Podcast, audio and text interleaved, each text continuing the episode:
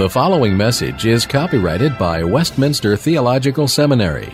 Duplication, distribution, or other use of all or any part of this message is not permitted without prior written consent. Please direct your inquiries to communications at WTS.edu. For all other information, please visit the main website at www.wts.edu.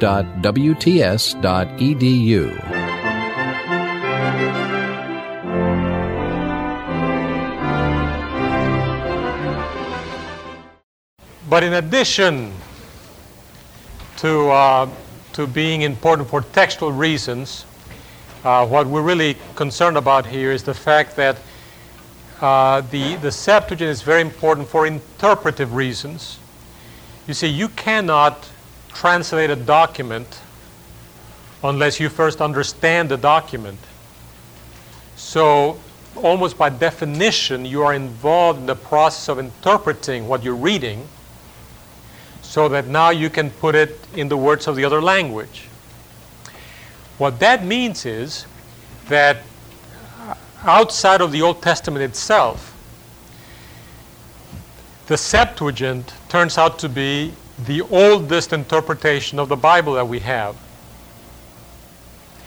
Now, it's true that uh, for uh, a good deal of the text, if the Septuagint is simply uh, you know, translating fairly literally a simple story, uh, we don't get a lot of help.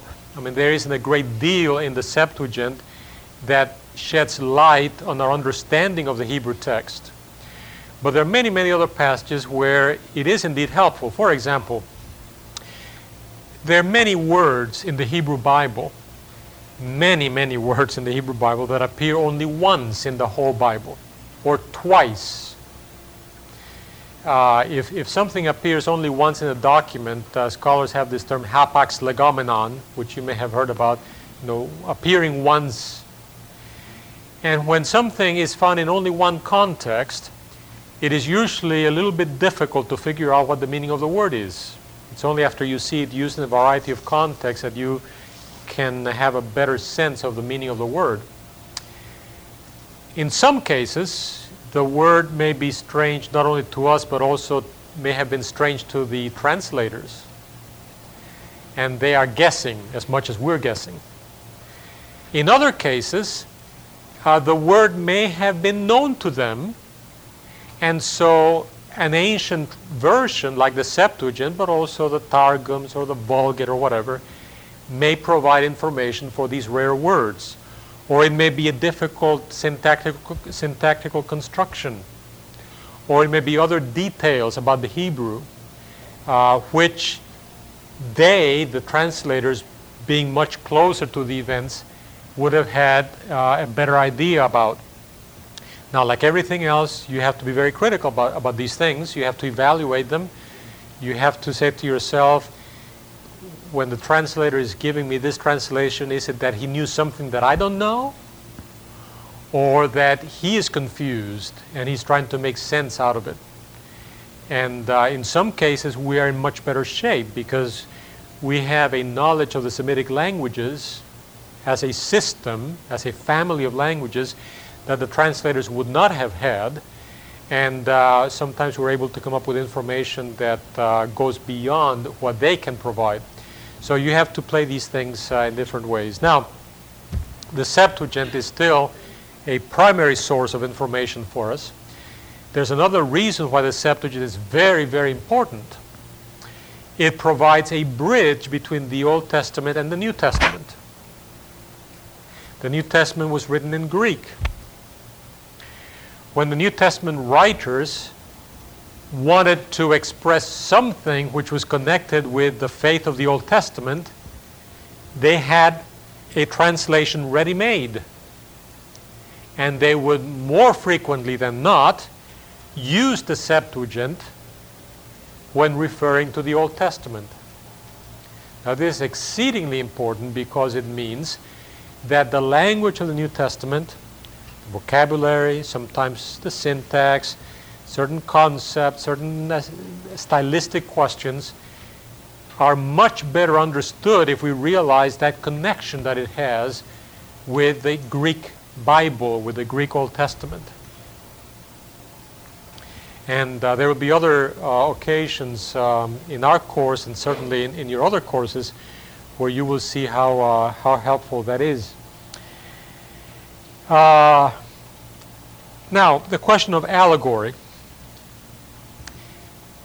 In the Septuagint itself, there are a few instances where you can tell that the translator is trying to make sense of the Hebrew by allegorizing, that is, by assuming that the meaning of the Hebrew is not a literal meaning, but that there may be something mysterious going on, uh, and so you try to see some kind of figurative idea behind the text. That happens occasionally in the Septuagint. But as a matter of fact, there were other writers for whom the allegorical method was very important. And it was their way of uh, preserving their Jewish faith in a Greek or Roman context. What do I mean by that? Allegory or the allegorical method wasn't invented by the Jews, this was invented by the Greeks before.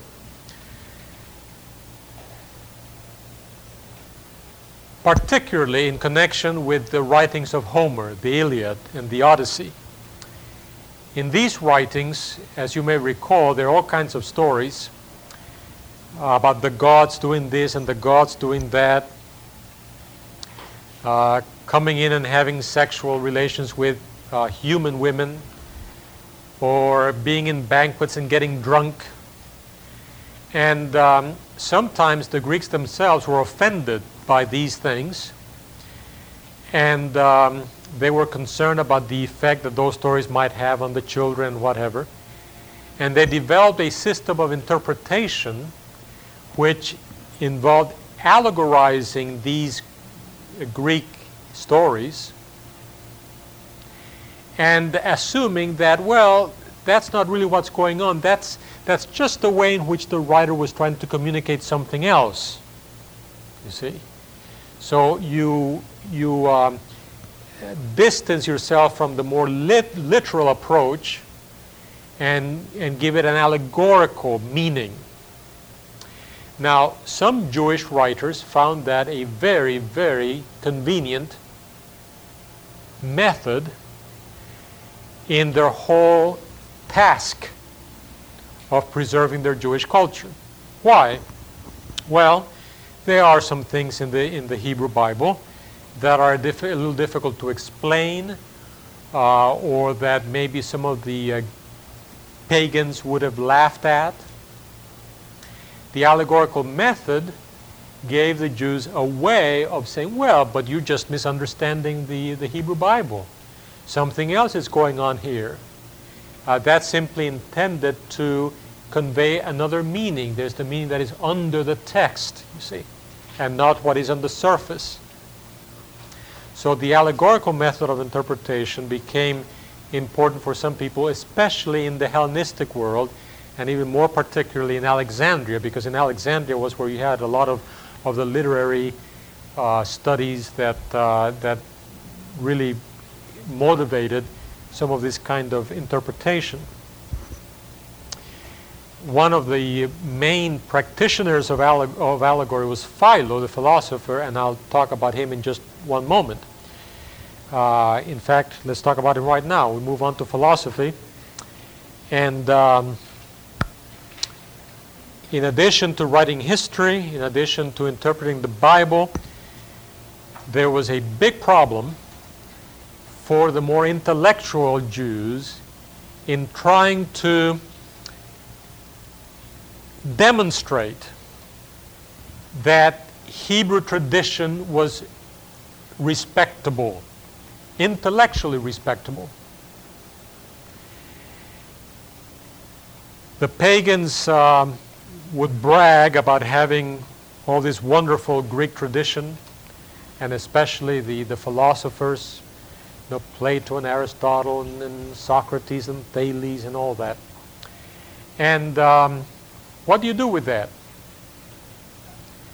Well, what you do is to try to demonstrate that the Bible uh, teaches a philosophy that, that is every bit as respectable and even more so than that of the Greeks. And the way that you go about doing that is to try to show that some of the more important insights of Greek philosophy can already be found in the pages of the Hebrew Bible. Now, you use allegory as one way of demonstrating your thesis. And uh, here's where Philo comes in. He went so far as to argue that some of the better ideas of Socrates and Aristotle and so on had actually come from Moses. Because you see, Moses certainly lived uh, quite, quite a, a long time prior to the flowering of Greek philosophy. And if he could show by the allegorical method and so on that the Hebrew Bible already taught certain things that were part of Greek philosophy, then the, uh, the most obvious solution was to say, aha, this is where these things really originated, and the Greeks simply borrowed them from us. The result, of course, was that in Philo's teaching, in his writings, you have a merging of Hebrew ideas with Greek philosophy, which uh, more often than not is uh, a little bit um, uh, less than helpful. Now, Philo, again, uh, he was also from Alexandria, and he also lived in the first century. He wrote a great deal, many, many volumes of his works. Uh, you have some um, samples of that in the book by Barrett, and you should make a little bit of effort to try to, uh, you know, get a sense of what he was like. Won't take you very long to realize that he could be deadly boring. Um, and sometimes very difficult to, to make sense of. But he was very influential. Uh, he wasn't the only one, and probably not even the first uh, Hellenistic Jew to try to import Greek ideas and to use the allegorical method, but he was, he was very good at it. And uh, he influenced not only a lot of uh, of the development of Judaism, but also Christianity. As some of you know, by the time you get to the second century of our era, and then into the third, you have a number of um, Christians, particularly the Christians who lived in Alexandria, like Clement of Alexandria and Origen, who uh, used Philo's ideas and his methods and so on to defend the gospel. And that also created some problems for the Christian faith just as it had created some problems for the Jewish faith. But uh, to give you a couple of examples, um, Philo would um, go back to the story of creation and so on,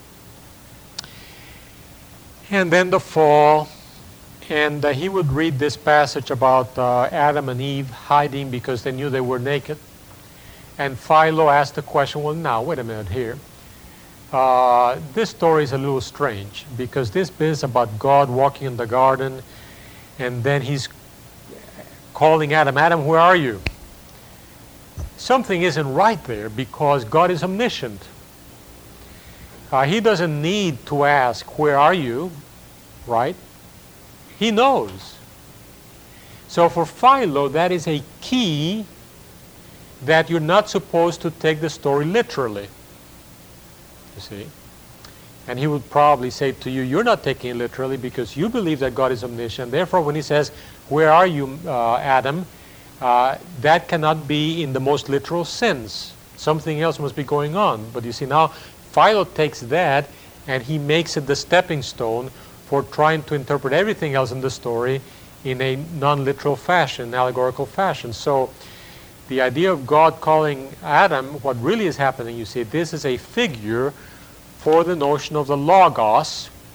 Now, the term Logos, L O G O S, you know, uh, is a, was a very common Greek uh, way of representing a number of ideas, and you know, reason as, as kind of the, uh, the ultimate that man could hope for.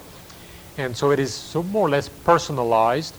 So the Logos is looking for uh, man because man has actually retreated from reason. That's the point. And it's only as he comes out and embraces reason that he's going to, to find uh, you know, truth and happiness and what. So you see this merging of, the, of Greek philosophical ideas with the Hebrew narrative by means of the allegorical method. And there are many other examples of that. You know, um, when he gets to the uh, stories of Abraham's migrations, and Abraham goes from here and to there, and, and then over there, and so on. And Philo says, This is totally irrelevant. You know, what good does it do to us to know that Adam was moving from here and there and every other place? Because it is not relevant, God must mean something else, you see. God doesn't waste his time giving irrelevant information. So then you ask the question all right, if the literal meaning is not important or even not what really God is trying to get across here, what is the real meaning? And then you get this whole business about the uh, migration of the soul and, and what have you, and, and it gets very complicated.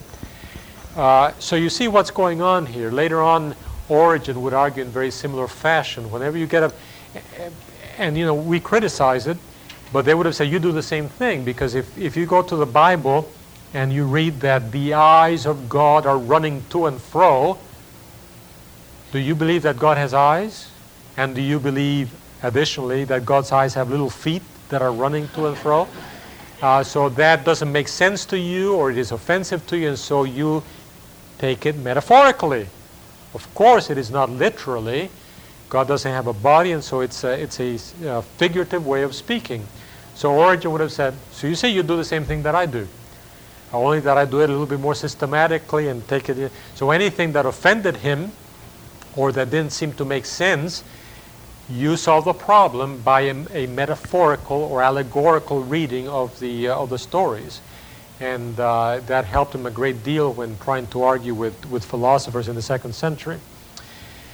Now, uh, something that I, I, should say very briefly or comment on is um, the question whether there is any connection between the uh, ideas of Philo on the one hand and the writings of the New Testament on the other because in the past there are a number of scholars who have tried to make a case for that.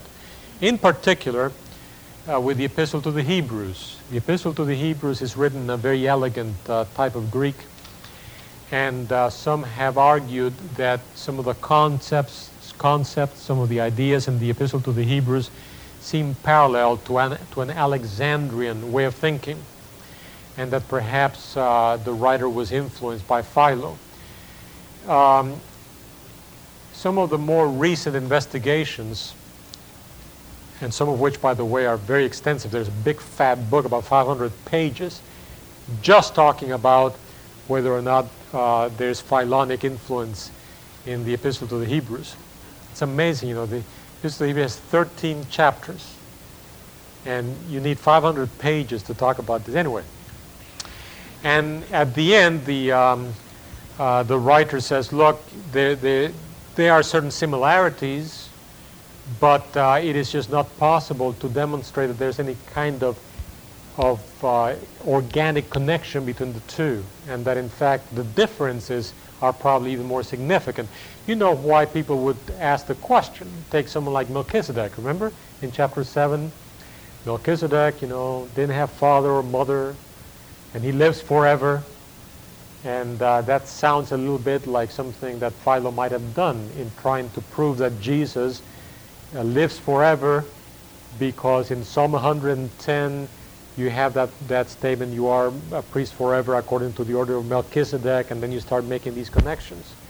But even chapter 7 uh, does not deal with the text quite the same way that Philo would have uh, dealt with it. another uh, passage that is usually discussed in this context is John chapter 1, where John uh, refers to Jesus as the Word, the Logos. In the beginning was the Logos, and the Logos was with God, and the Logos was God, and so on. And because the Logos was so popular among Greek philosophers, and especially in Philo, some people say, well, you know, maybe we have some influence from Alexandrian philosophy in, in John's Gospel. But you see, um, again, the word logos was so common. It had all kinds of different meanings, it had a um, uh, variety of uses that uh, it's a little risky to try to make some clear connections uh, between one writer and another. You have to ask yourself, why would John uh, depend on Philo for something like this? Uh, would that really help his readers? I mean, Philo, influential as he might have been in some circles, was not, well, let me put it this way. His books were not sold in paperback in the grocery store, you know. Uh, it was, if you wanted to explain something to the common people, you wouldn't go to Philo as your, as your source for it. Uh, but beyond that, you have to appreciate that in Philo's thinking, he is too working with a dualistic viewpoint. And for him, the Logos, even when he personalizes the Logos as reason, um, is something that cannot have direct contact with this world of evil. He's, he's kind of a, uh, the Logos is some sort of um, uh, um, figure that fits in between the two in some way. That is that world and this world. John, what does he say? the Word was with God, and the Word was God, and the Word became flesh, you see, and inhabited among us. What I'm trying to say is that if, which I doubt it very seriously, but if John has in mind the, the Philo's Logos, uh, what he's really doing is telling people, don't believe a word of what Philo is telling you, because the truth is quite different. The truth is that of incarnation, which is not only is that not what Philo meant, but it is exactly what Philo could not have meant, and which would have been totally at odds with his own philosophical way of thinking. Uh, I, I, think that the, the, the, simple reason why John used the term logos is that it is it's so uh, eff- effectively conveys the notion of Jesus as the revealer. And, and he tells you, I mean, he himself tells you why he calls him logos. Because when you get to the very end of the prologue in verse 18, uh, he says, uh, you know, no one knew him and so on, only the one who's at the bosom of the Father, and he made him known. And interestingly, uh, John there uses the Greek verb exegeo, from which we get exegesis. Uh, uh, he's the one who explains the Father. Uh, that's why he is the Word, he reveals. And there's plenty of evidence that already in Judaism there was a tendency to speak of, of the Word of God as the one who reveals. And uh, you see in the Targums, the Aramaic translations, when you read uh, Genesis 1, you might have something like, In the beginning, God the Word of God, Memra Adonai, Memra, created the world uh, as a way of, of uh, recognizing that the notion of God's Word as, as something that is very powerful uh, needs to be taken seriously. Anyway, let me keep going if you don't mind. Uh, I want to um, at least uh, talk about the, um, the apocryphal literature in, in general.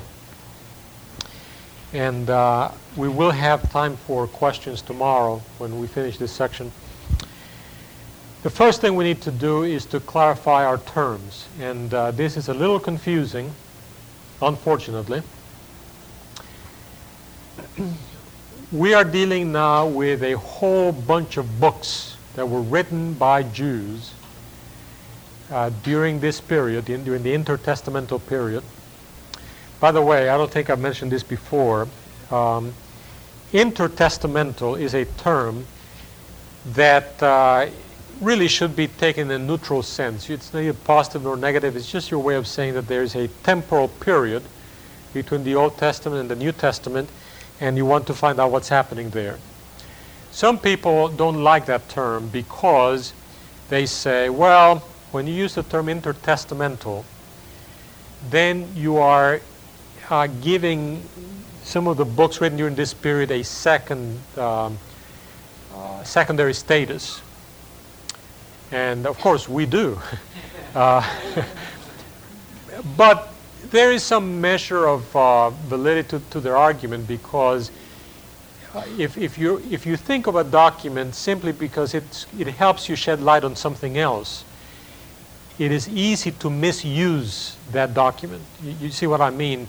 The first thing you need to do is to try to understand anything on its own terms. And once you've learned to appreciate it and understand it and so on and so forth, it's, surely it's perfectly valid to ask, well, now what does this do to help us understand something else? In this case, the New Testament. What frequently happens is that people don't spend the time to do the first stage of the work. All they do is, all right, now how can this help me for this? And then you can get into trouble. And then certainly for Jewish scholars, uh, they don't like the idea of, uh, of using these documents as, as secondary stuff. And the term intertestamental, for some reason, is not uh, um, something they like. And uh, there other, there's other language that is used, uh, you know, to be politically correct and so on. Um, one of them is um, early Judaism. Early Judaism. That's a very handy term uh, and useful. I think it's, it's good because what you're really saying, you're still distinguishing uh, the Hebrew, the classical Hebrew period and so on, which is part of the canonical scriptures, from the subsequent period. Uh, by calling it early Judaism, you're fo- focusing appropriately on the, on the way in which uh, Judaism began to develop after the, uh, the Old Testament canon came to an end. Uh, historically, from a historical point of view, a very common, uh, it's becoming more and more used, is the term the, se- the period of the Second Temple, the Second Temple period. And a, a Jewish scholar will very frequently use that term. It is very useful because you're talking about the period from the reconstruction of the temple when the Jews returned from Persia, you see, through the time when it was destroyed in AD 70. Uh, and um, you could talk about the writings of the second temple, second temple period. And, I think that that has some value to it. Anyway, um, there are all these writings that were produced. How do we get a handle on them? The term apocryphal uh, comes from the Greek, Greek word apocryphon, which means hidden, and originally was used of, of uh, books that um, you know were thought to be not authentic, or there was at least some sort of negative evaluation attached to them. The books known as the Apocrypha, the Apocrypha, are a number of books which sometimes are published separately, as I have in this particular volume, the Oxford Annotated Apocrypha, or will be found in copies of the Bible that have the uh, approval of the uh, Roman Catholic Church. Roman Catholic Bibles have, as part of the Old Testament, a series of books.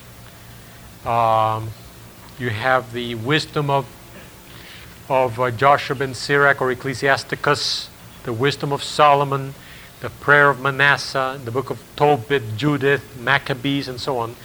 So you have a bunch of books which are part of the Old Testament in a, Hebrew, in a uh, Roman Catholic Bible. Now, because the term apocryphal has a negative connotation, the Roman Catholic theologians would not use the term apocryphal to refer to them. They used the term that's next in your list there, deuterocanonical. Deuterocanonical. That is, they were canonized at a later term, in a second stage. Now, let me give you a little bit of the background for that. Um,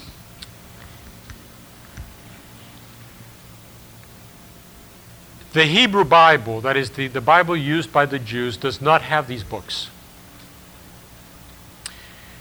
But the Septuagint has them.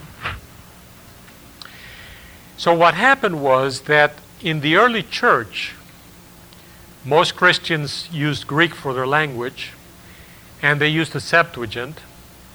And so there was a tendency for these books, which we call apocryphal, uh, to be used by the early Christians.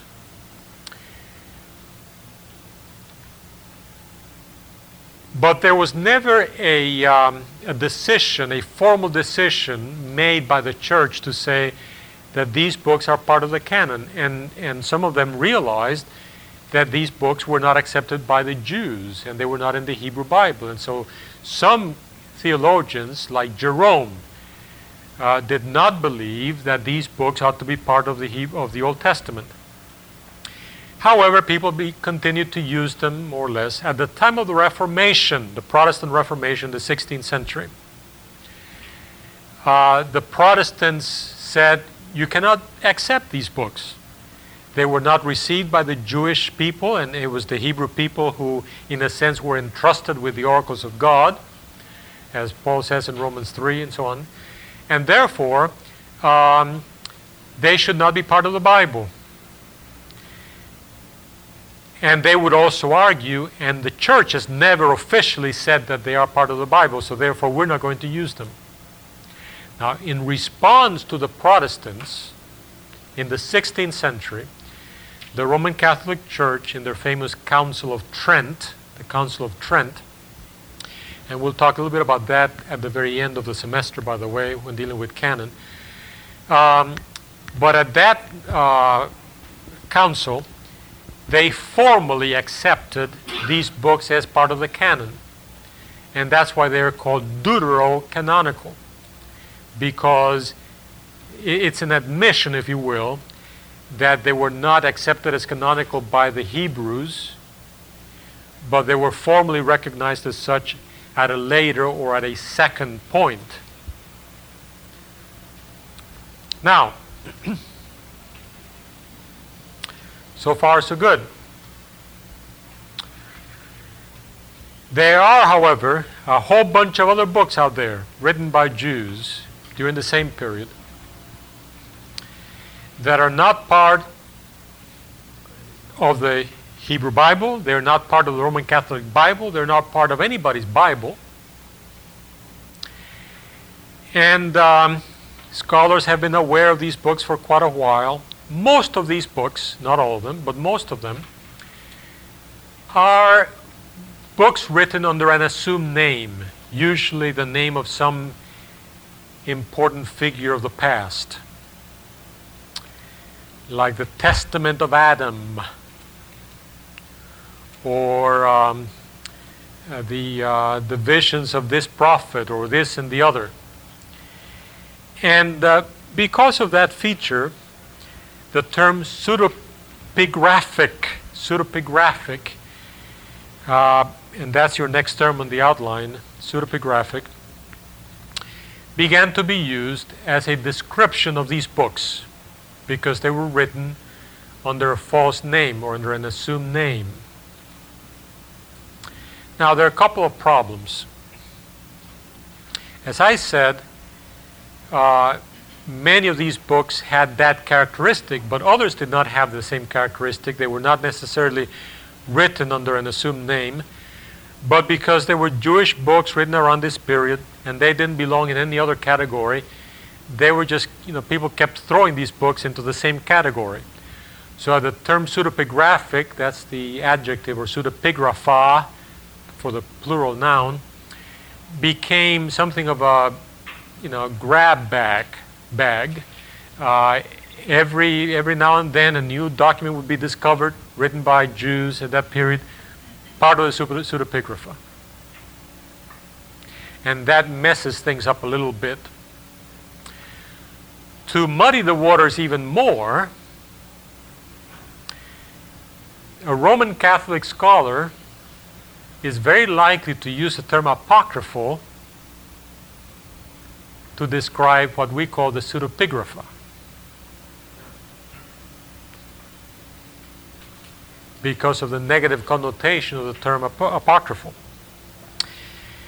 Now, the only reason I'm telling you that is if you're reading, you know, some book nowadays, nowadays, and it happens to be written by a Roman Catholic scholar, and that scholar uses the term the apocryphal books, he probably means something else than what we usually mean when we, when we speak about the Apocrypha. Okay? So that's just something for you to keep in the back of your mind so that uh, you don't get mixed up. Now, scholars don't always help you with this. In the um, bibliography on page six of your syllabus, um, the very first item uh, a, big two volume work edited by James Charlesworth, the Old Testament Pseudepigrapha. That is the standard translation, English translation of these works. And here he's using the term pseudepigrapha in the way in which we would normally use it. They do not include the Apocrypha, which is part of the Roman Catholic Bible. Okay? Now, this is kind of expensive because, as I said, they're, they're very, very big books with small print, and they have introductions and notes, and it's very useful. And there are a whole bunch of them. I forget how many uh, books in all, but uh, there are quite a few of them. There's another work towards the bottom of the um, of the list here, the one by H. F. D. Sparks, the Apocryphal Old Testament. And unfortunately, Sparks, who ought to know better, is using the term apocryphal not in the sense in which I have described it for you, but more in the Roman Catholic sense. And uh, but these books are pseudepigraphic books that are included in this one. Now this is a, a, better edition because it's there are fewer books, but they're more carefully selected. It's one volume you can get in, in paperback, and uh, it's not a bad idea to have uh, that volume and to read it because it's uh, it's nicely arranged and it gives you a good sense of, of how Jews were thinking about this time. But uh, just don't be misled by the title. Even though he calls him apocryphal, he's really talking there about the uh, uh, pseudepigrapha. Maybe part of the reason why he uses apocryphal is that he is a, uh, belongs to the Anglican Church, and you know there's some connections. Be, be, well, some similarities between the Anglican Church and the Roman Catholic Church in some ways. And uh, in the tradition of the Anglican Church, the apocryphal books have been used not as canonical, but as valuable works. And I may have more to say in, in a little bit about that. Anyway, so much for the terms. Uh, think about it for a while, and, and you can ask me, yeah. So are deuterocanonical and apocryphal synonymous? No, no. Um, it depends on who's talking, you see. well, we're talking, in our way of thinking. No, for us, when, when I use the term apocryphal, I'm talking about a relatively small number of books which were accepted, accepted by the Roman Catholic Church as canonical. Uh, oh, and deuterocanonical, you said? Yes. I'm sorry, I, I thought I heard you say pseudepigraphic. Yeah, deuterocanonical uh, would be the Roman Catholic designation for what we call apocryphal. That's correct, yeah. Whereas pseudepigrapha is that more or less open-ended uh, group of books uh, that are not received as canonical by anyone. Yeah. Suppose uh, the Council of Trent, the uh, Roman Catholics insisted on including these books for doctrinal reasons. Let's hold off on that. Uh, actually, uh, although later in the course I'm going to talk about the New Testament canon rather than the Old Testament, this will uh, come into the picture, and then you will probably get even more information about that in the uh, in the Old Testament introduction course. Yeah. Uh, is there any theory as to why Well, you see, when these books were translated at first, nobody had sat down and said, this is canonical and this is not. What happens is that you had a series of popular books, uh, and you know there were translations of all manner of things uh, at that time. It just appears that uh, the Jews who lived in Egypt, uh, and see, this, is another problem that you need to appreciate. Back in those days, you would not have a big book with all these things. They were separately produced uh, books in scrolls. Uh, but because apparently some groups of Jews in Alexandria uh, valued them highly, then at a much later point, when these books were united in, in some of the codices, uh, they, were, they were included. But uh, we don't have very much information. I, I, they were, you don't have um, concrete decisions made about that thing. It just kind of happened. Let me uh, keep moving. And as I said, you, you have opportunity for questions uh, tomorrow. But um, I wanted to give you some idea of the kinds of books included both in the apocrypha, among the apocryphal and the pseudepigraphic works. And uh, it is sometimes useful to do that by simply uh, talking about different genres, literary genres, or uh, literary types. One of the types of books that you find uh, is simply history or, or narrative. Now, within the Apocrypha, within this uh, well defined group, you have quite a few of these. Uh, narratives, some of them fairly historical in character, like uh, First Maccabees.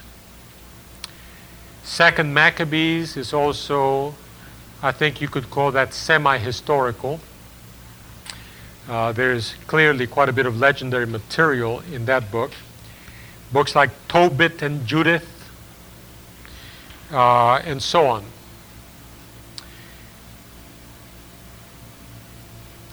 In the uh, among the pseudepigraphic works, you also have some books that are primarily narrative in character. Uh, for example, the Book of Jubilees, which is kind of a retelling of the uh, of the Book of Genesis, is uh, is narrative in character. Um, but some of them, and again, a book like Tobit or, or Judith, that comes much closer to what we might call a historical novel. Uh, there may be some element of truth. Maybe there was some individual named Tobit or an individual named Judith.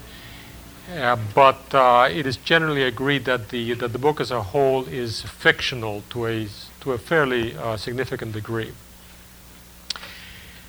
You have also uh, some books, both in the Apocrypha and in the pseudepigraphic writings, that have a strong poetic character. And um, um, the Psalms of Solomon among the pseudepigrapha, for, for instance, Psalms of Solomon.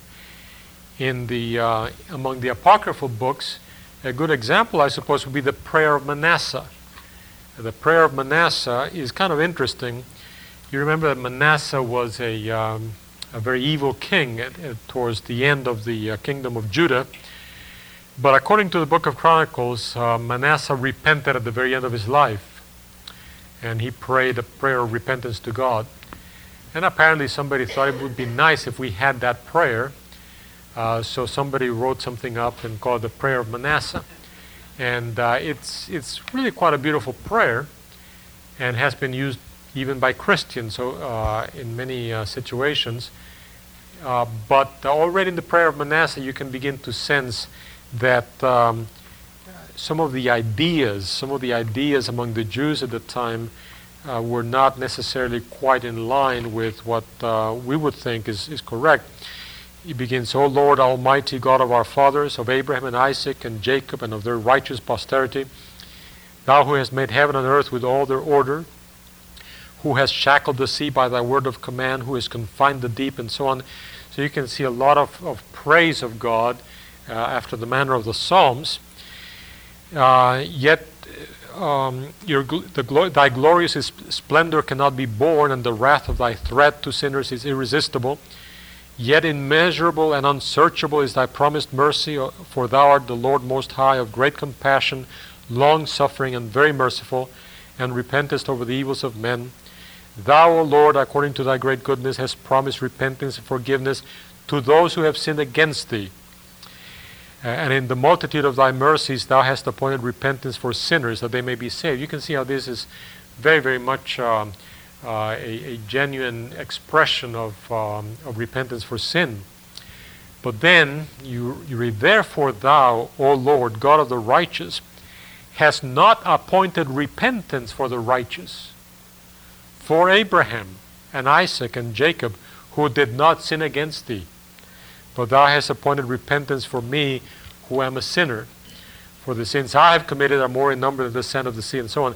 Already there, you can begin to, uh, more than begin, I mean, it's pretty blatant, uh, a sense of the patriarchs as being in a different category and um, their righteous deeds as uh, being of a different character, and that would eventually develop into a notion, a notion of, of a uh, almost a um, an accumulation of merits by the patriarchs.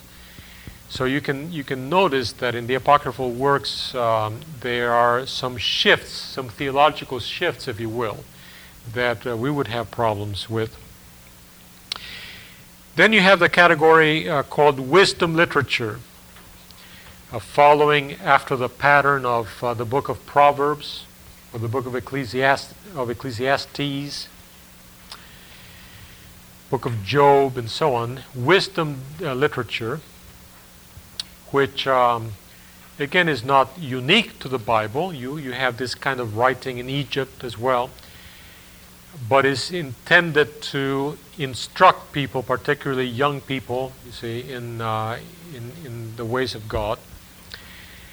And uh, that became a popular type of writing subsequent to the, uh, to the end of the Hebrew canon as well.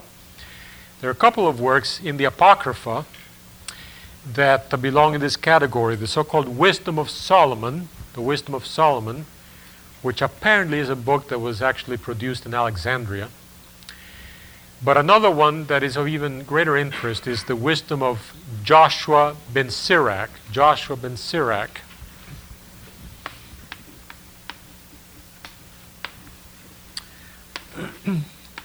Uh, this book is often referred to simply as Sirach or uh, Sirah without the CH.